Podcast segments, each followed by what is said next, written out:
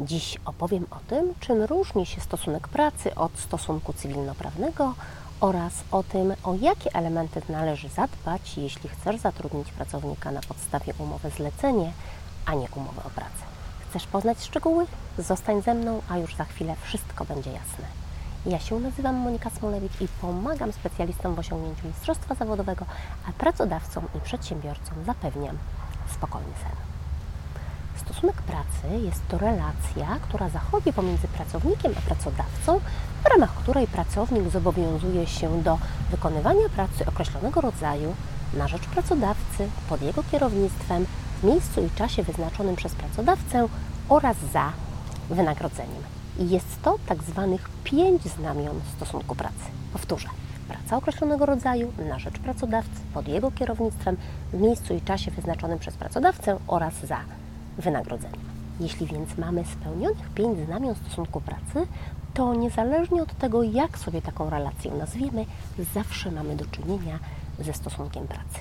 Jeśli więc wolą stron jest zawarcie innej relacji niż stosunek pracy, czyli nie zawarcie umowy o pracę, a zawarcie na przykład umowy zlecenie, to pracodawca i pracownik muszą wspólnie zadbać o to, aby ta relacja, która będzie między nimi e, następowała, pozbawiona była znamion stosunku pracy, a już na pewno co najmniej jednego, a dobrze by było, gdyby nawet i dwóch, a może i trzech znamion stosunku pracy, bo niezależnie od tego, jak my sobie taką relację nazwiemy, to dla określenia, czy mamy do czynienia ze stosunkiem pracy, czy nie mamy do czynienia ze stosunkiem pracy, nie ma znaczenia tak naprawdę wola stron, a ma znaczenie wyczerpanie pięciu znamion stosunku pracy, czyli pracy określonego rodzaju na rzecz pracodawcy pod jego kierownictwem w miejscu i czasie wyznaczonym przez pracodawcę oraz za wynagrodzeniem. Jeżeli tę relację, która występuje pomiędzy pracownikiem a pracodawcą, uwolnimy od jednego ze znamion stosunku pracy, to nie będziemy już mieli do czynienia ze stosunkiem pracy, bo ze stosunkiem pracy mamy do czynienia tylko wtedy, gdy mamy spełnionych łącznie tych właśnie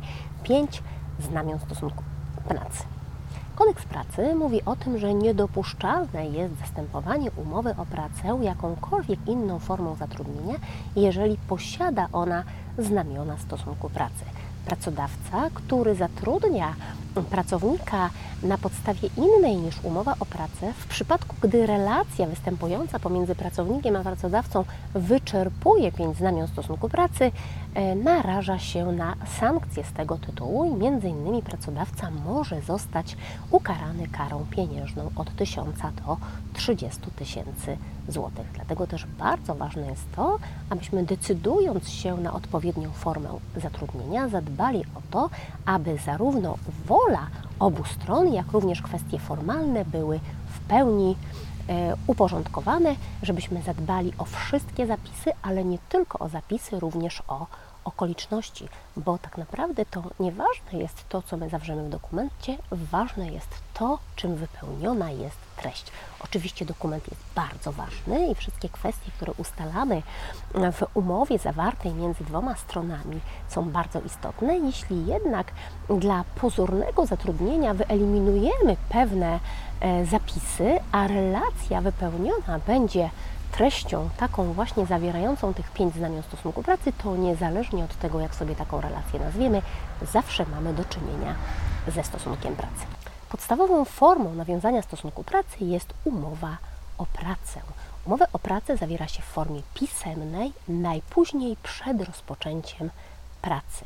Bardzo ważne jest, aby zadbać o wszystkie kwestie formalne. Mamy do wyboru mm, tak naprawdę trzy rodzaje umów o pracę. Mamy umowę na okres próbny, umowę na czas określony i umowę na czas nieokreślony. Strony mogą swobodnie kształtować warunki zatrudnienia pod warunkiem, że wszystkie elementy, które powinna zawierać poprawnie skonstruowana umowa o pracę, będą określone. A warunki zatrudnienia, które ustalamy w umowie o pracę, to przede wszystkim rodzaj umówionej pracy, miejsce wykonywania pracy, wymiar czasu pracy, wynagrodzenie oraz ewentualne inne warunki, jeśli takie strony ustalą w umowie o pracę.